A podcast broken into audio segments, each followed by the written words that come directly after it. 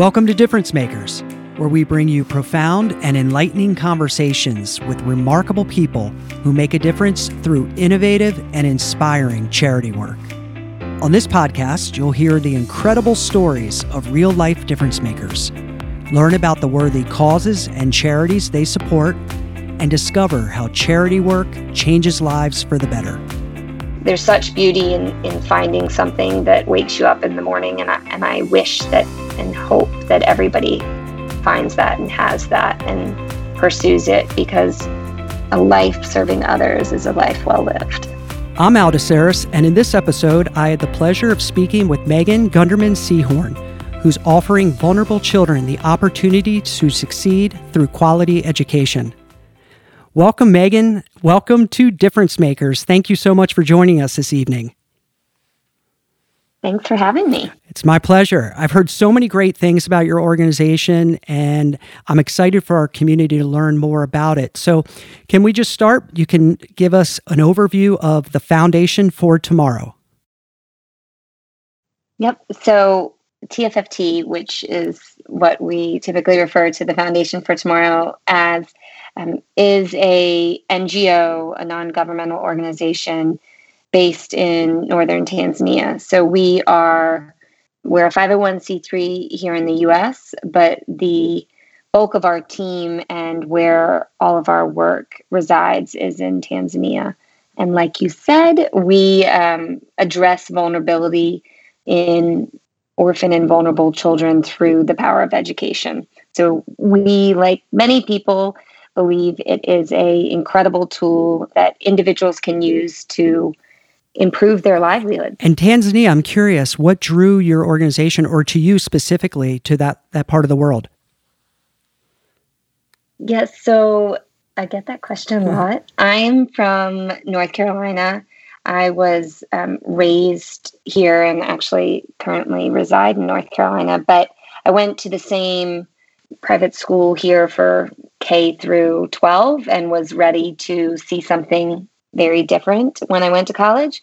So I ended up going abroad and studying in the UK for four years in um, Scotland at University of St Andrews. And when I was in St Andrews, I did a degree in international relations and human geography. And this is kind of like the long-winded way of explaining how I ended up in Tanzania. But my degree focused on the Middle East and sub-Saharan Africa. And with degrees at St. Andrews, you have to do field work. And even for your undergrad, you have to do a dissertation. And so my field work for my dissertation was in Kenya and Tanzania. And so from wanting to leave the nest of Charlotte, North Carolina, um, to Scotland, then to East Africa, and all kind of in my web that creates my 38 years of life now. They all are very much intertwined um, and brought me to where we are today and where TFFT is today. So, yeah, I ended up there as a 20 nothing year old, very green young woman and um, fell in love with the culture and the people. And I was not intending to, you know, have an experience that shaped my life. I was really just like any other 21 year old trying to finish college and have experiences and exposure to different things. And it just so happened that that summer and that exposure to a different culture and people um, changed the course of my life. And here I am, you know, 17 years later, still working in that part of the world. The organization was inspired i would am i right in saying that by the things you saw the people you met the experiences you had during that that time there? Yeah i mean i guess that's how how things work i guess. My um like i said i went to i was pretty sheltered. I in the sense that i i went to great educational institutions growing up for uh, you know elementary through college. And so i was given every educational opportunity and then you know prided myself on doing all my homework and being fairly book smart and so you know thought i prepared myself to go do this research in kenya and tanzania um, only to find out I was incredibly naive and didn't really understand what went on in the majority of the rest of the world. And so my experience in Tanzania seeing people create something out of nothing was was eye-opening and kind of shook me, not kind of it it shook me to the point where I just had to know more and understand and it, kind of dig in deeper. So the Foundation for Tomorrow was inspired by your experience, but conceptually, how did you create it, and how did you come up with, I guess the um, the structure by which you're doing this great work in Tanzania today? Yeah, um, I guess the the short of it was I surrounded myself with people who knew more than I mm-hmm. did, lots of them, and just started asking questions. So I really did not have a clue what I was doing. Uh, so I guess go back a little bit. My first summer when I was doing research, I while I was doing research, I also volunteered at an orphanage that was attached to a hmm. hospital. Mm. So at this first orphanage that I was like learning and seeing things that I never had planned on seeing, it was a lot of children. They were all under the age of five many of their, I'd say the majority of their mothers had died during childbirth at the hospital attached. And so, you know, it was 30 some odd children where five year olds were looking after three year olds and kids were, you know, had very little stimulation. They were, you know, looking at the wall, rocking back and forth for self stimulation. Mm. They were taking after, you know, looking after themselves there was only two matrons that were you know in charge at any given shift and then you know some well-intentioned volunteers that didn't know mm-hmm. much and yeah i was one of those well-intended volunteers that didn't know much right. but yeah a personal connection with these three Maasai triplets that first summer Helena, Yusufu, and Matayu fell in love with those three kids and I left thinking, oh, geez, you know, what can I do to help them make their life better? And I had no plan, but I stayed in touch with the women running the orphanage and with the doctors who oversaw it and came back the following summer to show some friends and bring some friends. Mm-hmm. And it was at that point where we kind of formalized something where we would provide scholarships for some of these children. And it was not at all intended to be what it is today. It was truly friends and family that just wanted to put some kids in school as an opportunity for them to, you know, have an improved life. Can you tell can you tell us again the name the names of those three children? Yes, Helena, Yusufu, and Matayu. They are um, actually 19 years mm-hmm. old.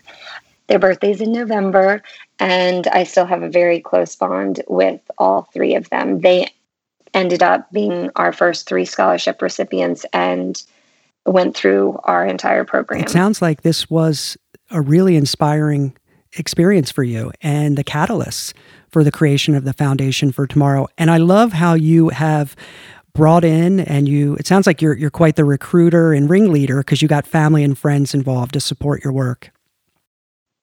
Yeah, I mean, I guess I, you know, this was when TFFT kind of kicked off, or informally kicked off before we were a like a registered nonprofit in the U.S. or a registered NGO in Tanzania.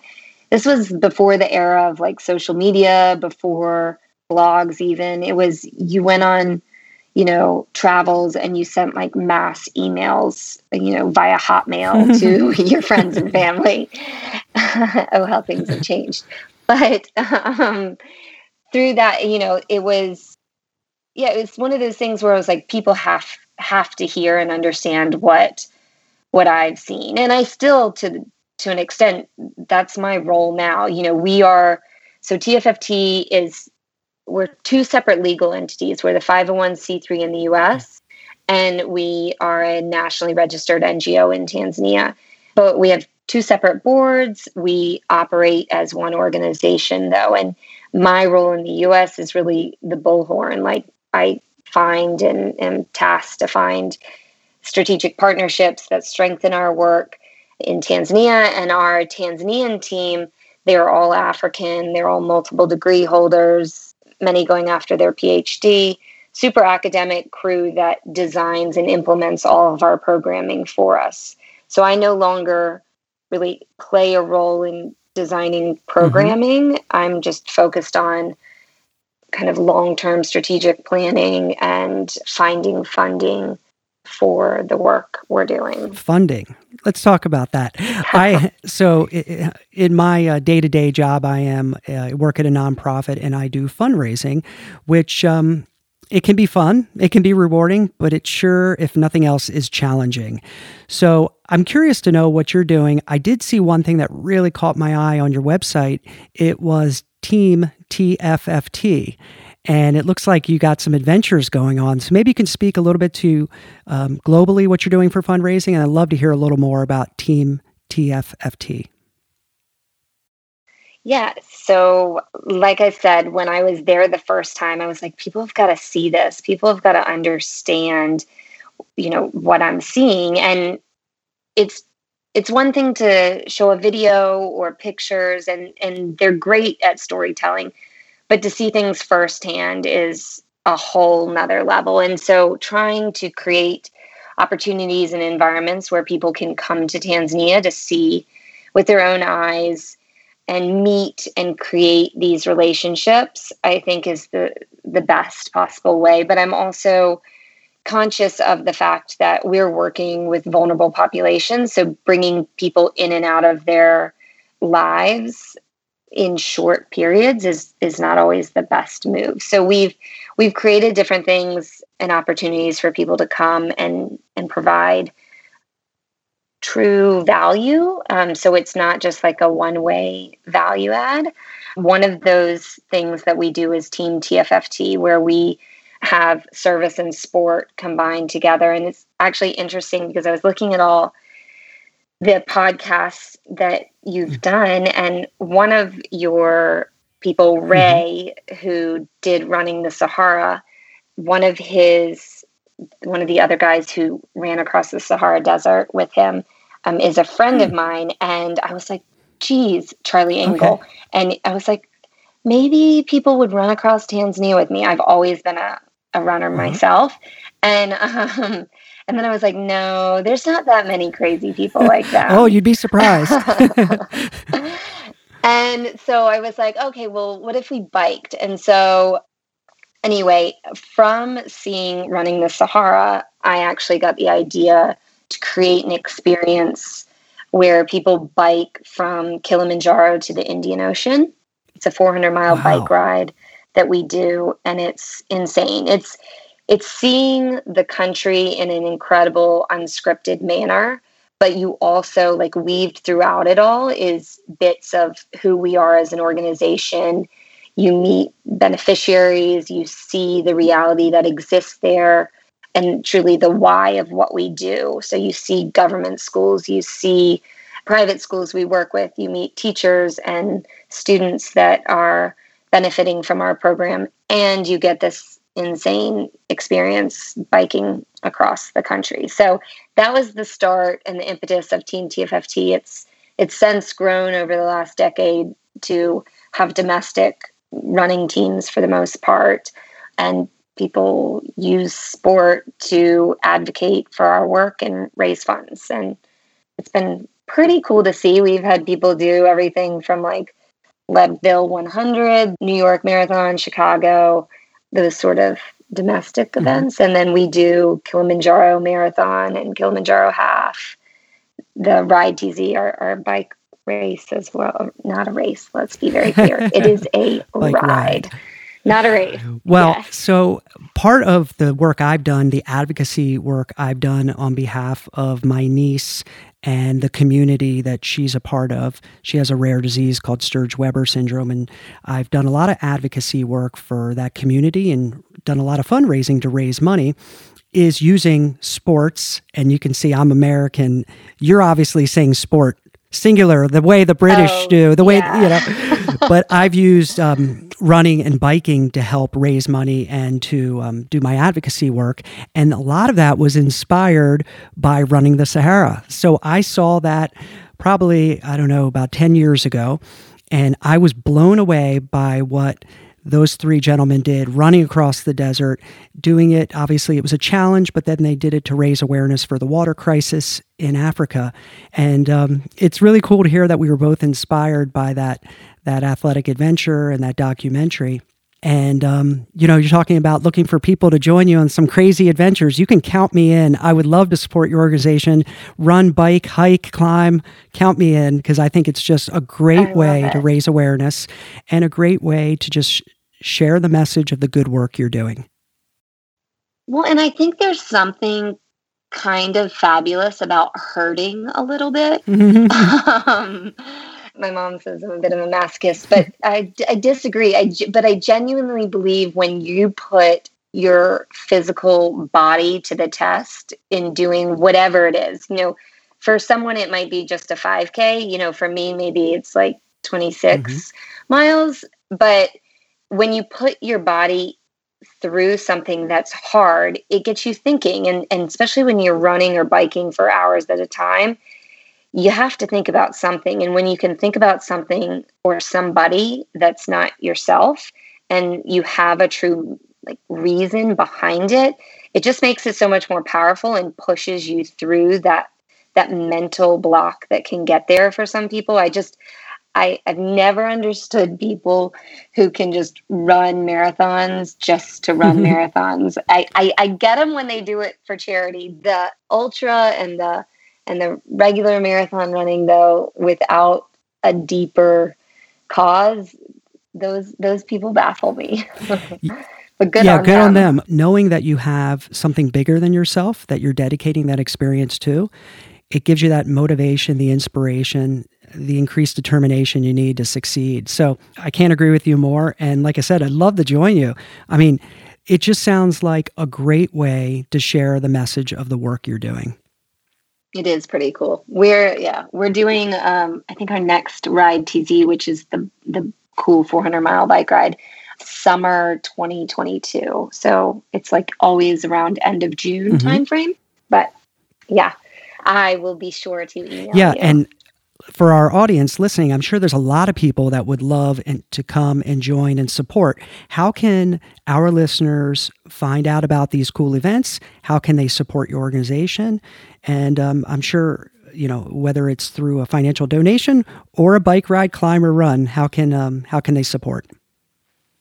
Yeah, for sure. So teamtfft.org has all the crazy adventures and opportunities for sport and service. And then the foundation for tomorrow.org is our website that gives you all the different opportunities to join TFFT. And I have plenty of friends who do not care for any element of sweating and sport. And so there there are other ways to get involved and even other ways to come over to Tanzania with us. We, you know, pre-COVID, we we did an annual vision trip uh, that typically happened in September, where uh, groups of people came over, and it was for a ten day period, and we exposed them to all the work, but then we kind of put them to work utilizing their professional skills to aid our students and our teachers. Oh, that's very cool. I mean, obviously, there's no way, no better way to get exposed to the work than to be on the ground, observing or volunteering to help. But to kind of just give our listeners a deeper understanding of what the work looks like. Can you kind of maybe describe like a typical program or maybe a day in the life? Yeah, for sure. So I'll break it down a little in the sense that we talk about education and that's kind of a loaded word, but we invest in teachers and we invest in students. So we began, as I said, with the triplets. So our initial focus area was just on providing access to quality education for orphan children. And that has really grown to we we use the term vulnerable children mm-hmm. now because not all all not all orphans are vulnerable and not all vulnerable children are orphaned. Mm-hmm. So we provide educational scholarships, but we look at it from a whole child perspective. So we're providing psychosocial support, livelihood support to their guardians and or family that might still be mm-hmm. alive as well as life skills programs, which they come into our program, the children, as early as five, and they're supported for primary school, secondary school, and then two years post secondary. So that could be two vocational training years, it could be two college years, two A levels, which is advanced levels. But it's really a holistic approach to finding out, digging in deep to like who they are as individuals and honing in on their skills and their passions. Mm-hmm. And so that's where we say, you know, we have a very individualized and deep focus. But then beyond supporting vulnerable children, we also invest in teachers because we see them as being the front li- the front line of defense. So teachers for us, unless they're engaged, incentivized, really kind of applauded for in some cases, they're not going to do what we need to do to deliver quality education. Right. So we've we've really spent a lot of time on them and school management teams to figure out how do we how do we get them excited? How do we create more child-centered participatory learning environments?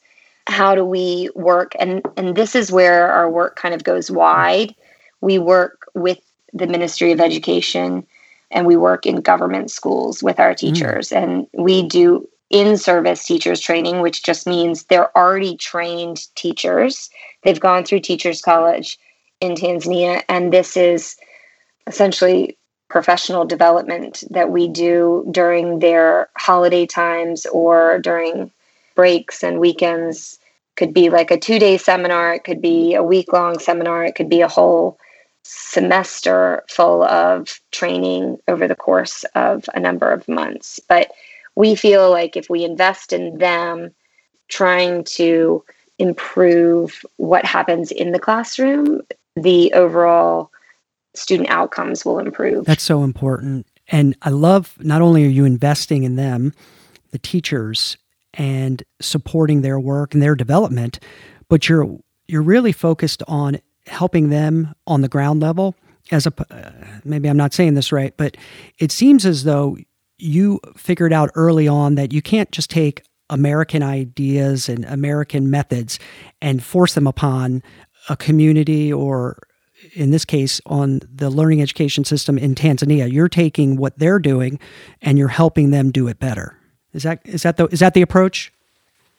That is very accurate. So we we want to make sure that they see people that look like them with the same kind of resources as them doing really excellent work in the classroom and then that gives them the inspiration that they too can do it so i mean in in the middle of lockdown you know we had teachers still coming to our trainings, but over Zoom, and they would come together on one smartphone and participate. So we we saw excitement and we saw interest in engaging and enhancing their skills, and it is pretty cool to see.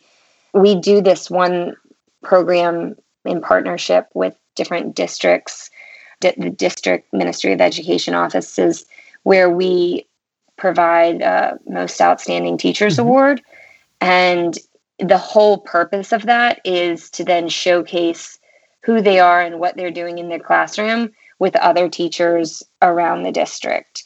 So there's there's excitement but there's also it's we're not just you know celebrating the child. We're, we're celebrating the role that the teacher plays in the child's life and in their improved learning outcomes. That's really great because, you know, I, like I said, I, I did a lot of research in your organization and I was really excited for you to share the message. And it is about changing the trajectory of a child's life, but you're also doing that for the teachers and probably uh, other people in the school system that maybe are ancillary. I'm sure for the parents as well. So, as your focus is the child, you're also benefiting their families, their teachers, their educators, and probably it's far reaching within their communities as well.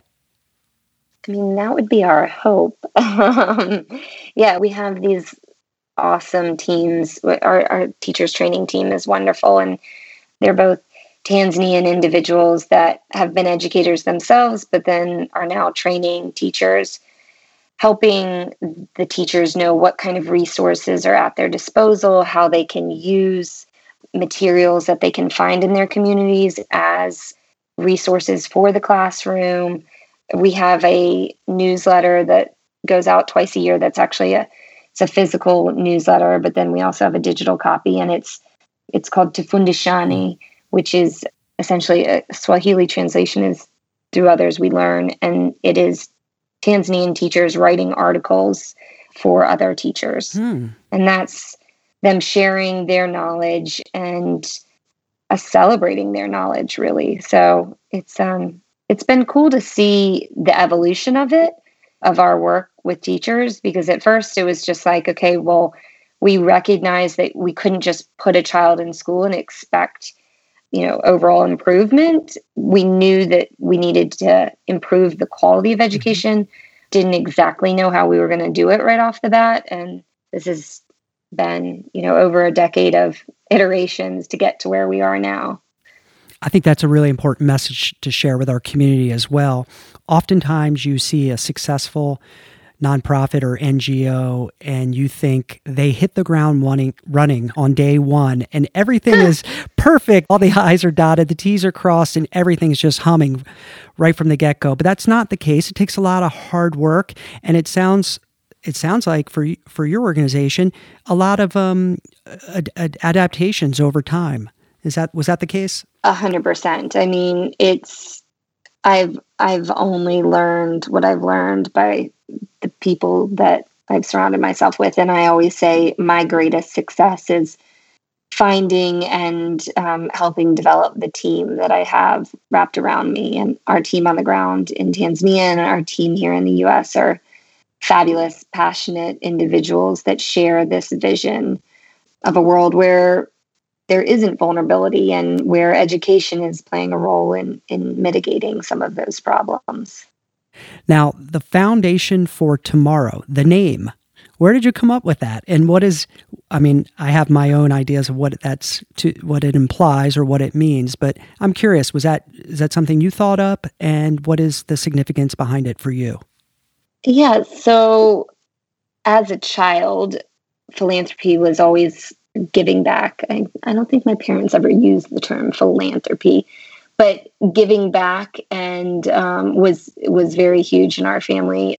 My father impressed upon us that too much is given, much is expected, and but all of our service was directed around education. And both my parents believed, and still to this day believe, it's a tool that you're giving to somebody. It's it's not necessarily charity you're not handing somebody something you're you're giving them something they can choose to take and utilize themselves and it maintains dignity as well and so i had the upbringing of like believing in its power mm-hmm. and i guess the, the actual name the foundation for tomorrow was in reference to you're you're creating a foundation on which you can build from and make your life better Mm, that's great. I love it. You know, I often talk to my guests about how their work benefits them, what it does for them, how it makes them feel. And I and I and I do want to explore that a little bit with you. But you really just hit a great point that I don't know that I've ever th- thought about.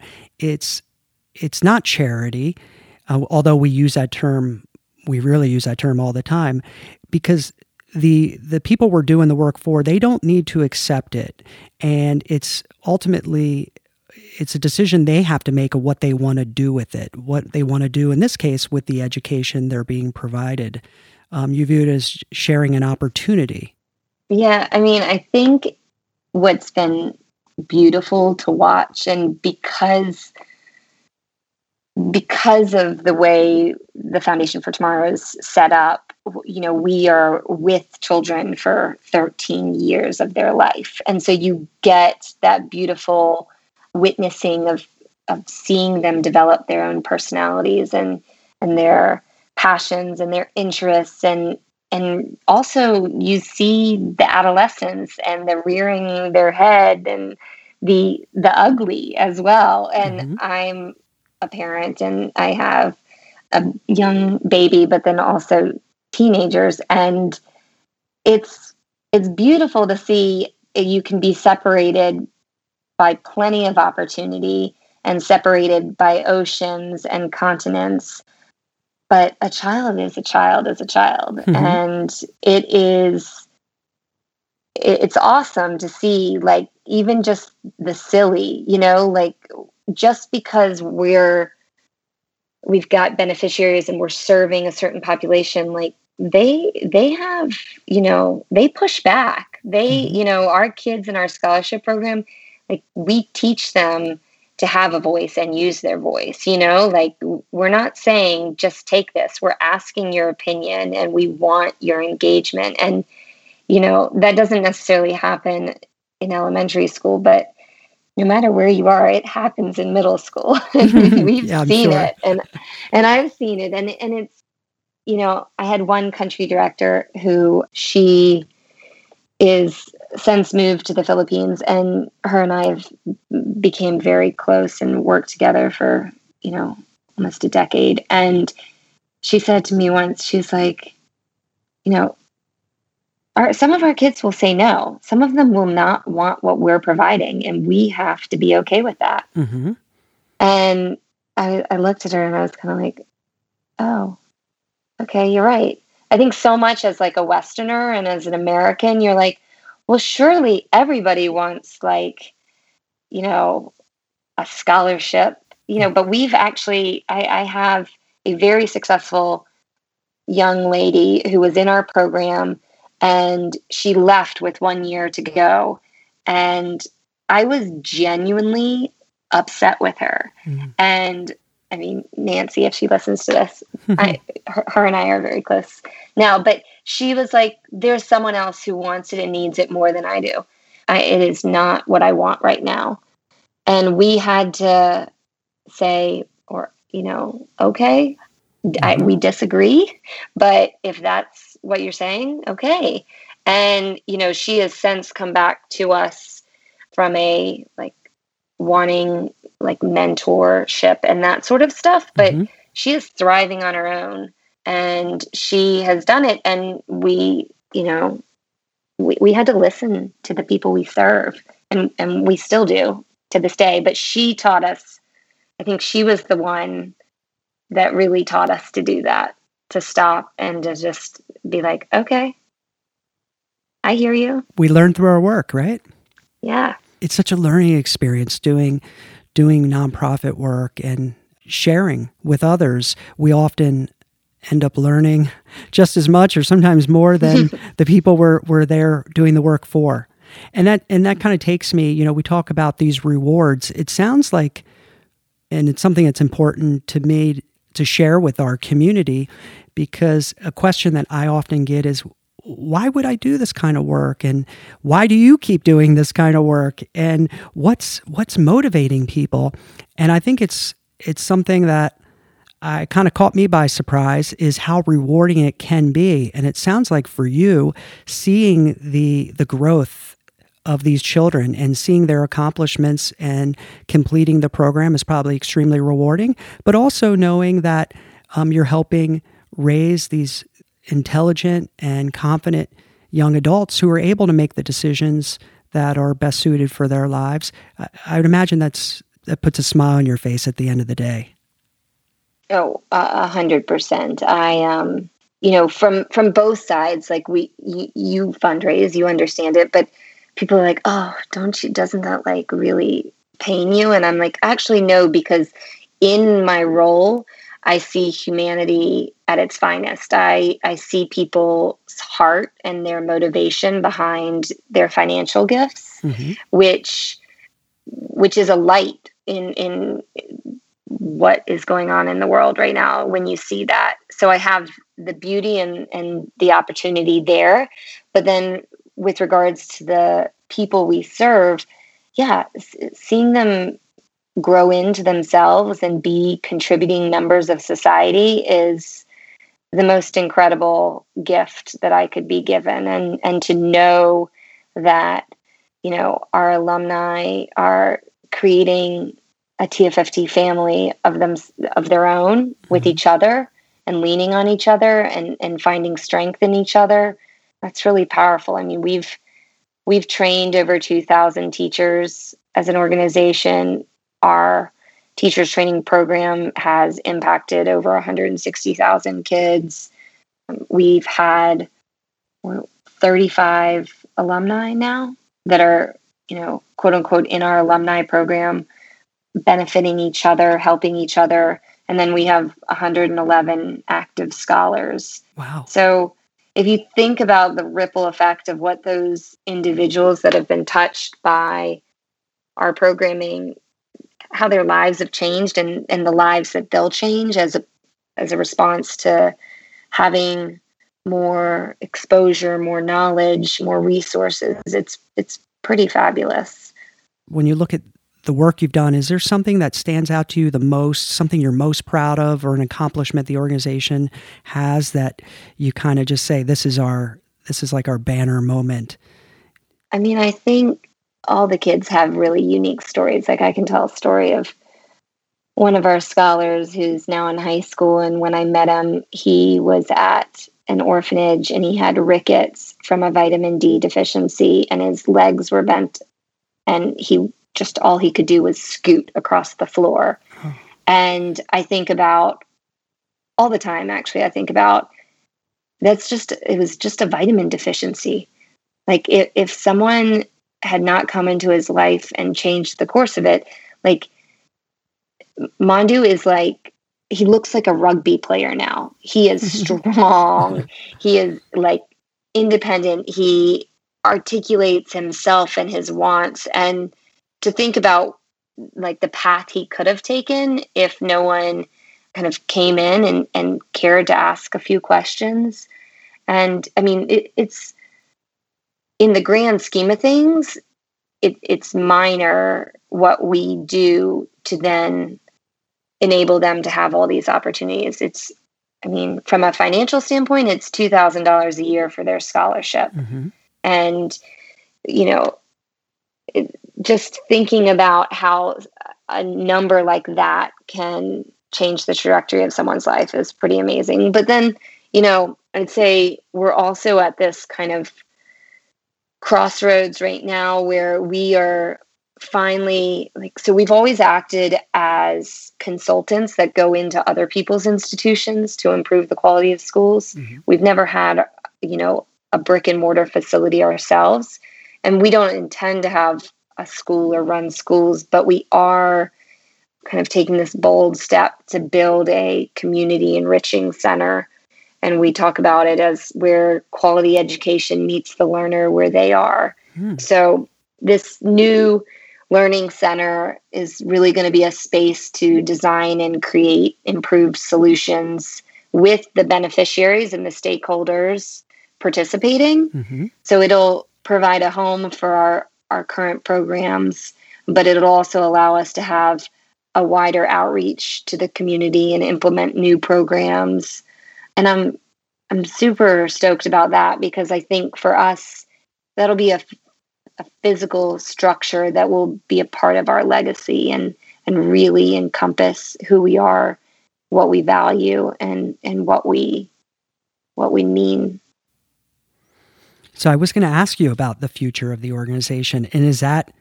It sounds like in in the next is this going to be in the next few years? This is the focus of where you want the organization to go.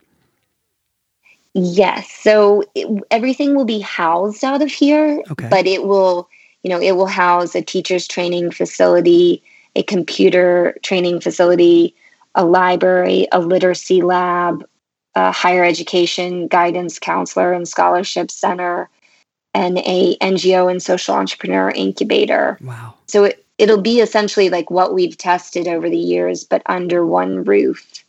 And I think, you know, if our assumptions are correct, it will be able to reach a larger percentage of the population and do it in a sustainable manner that we can bring to other locations throughout the region. When are you hoping to have that up and running? It sounds it sounds amazing.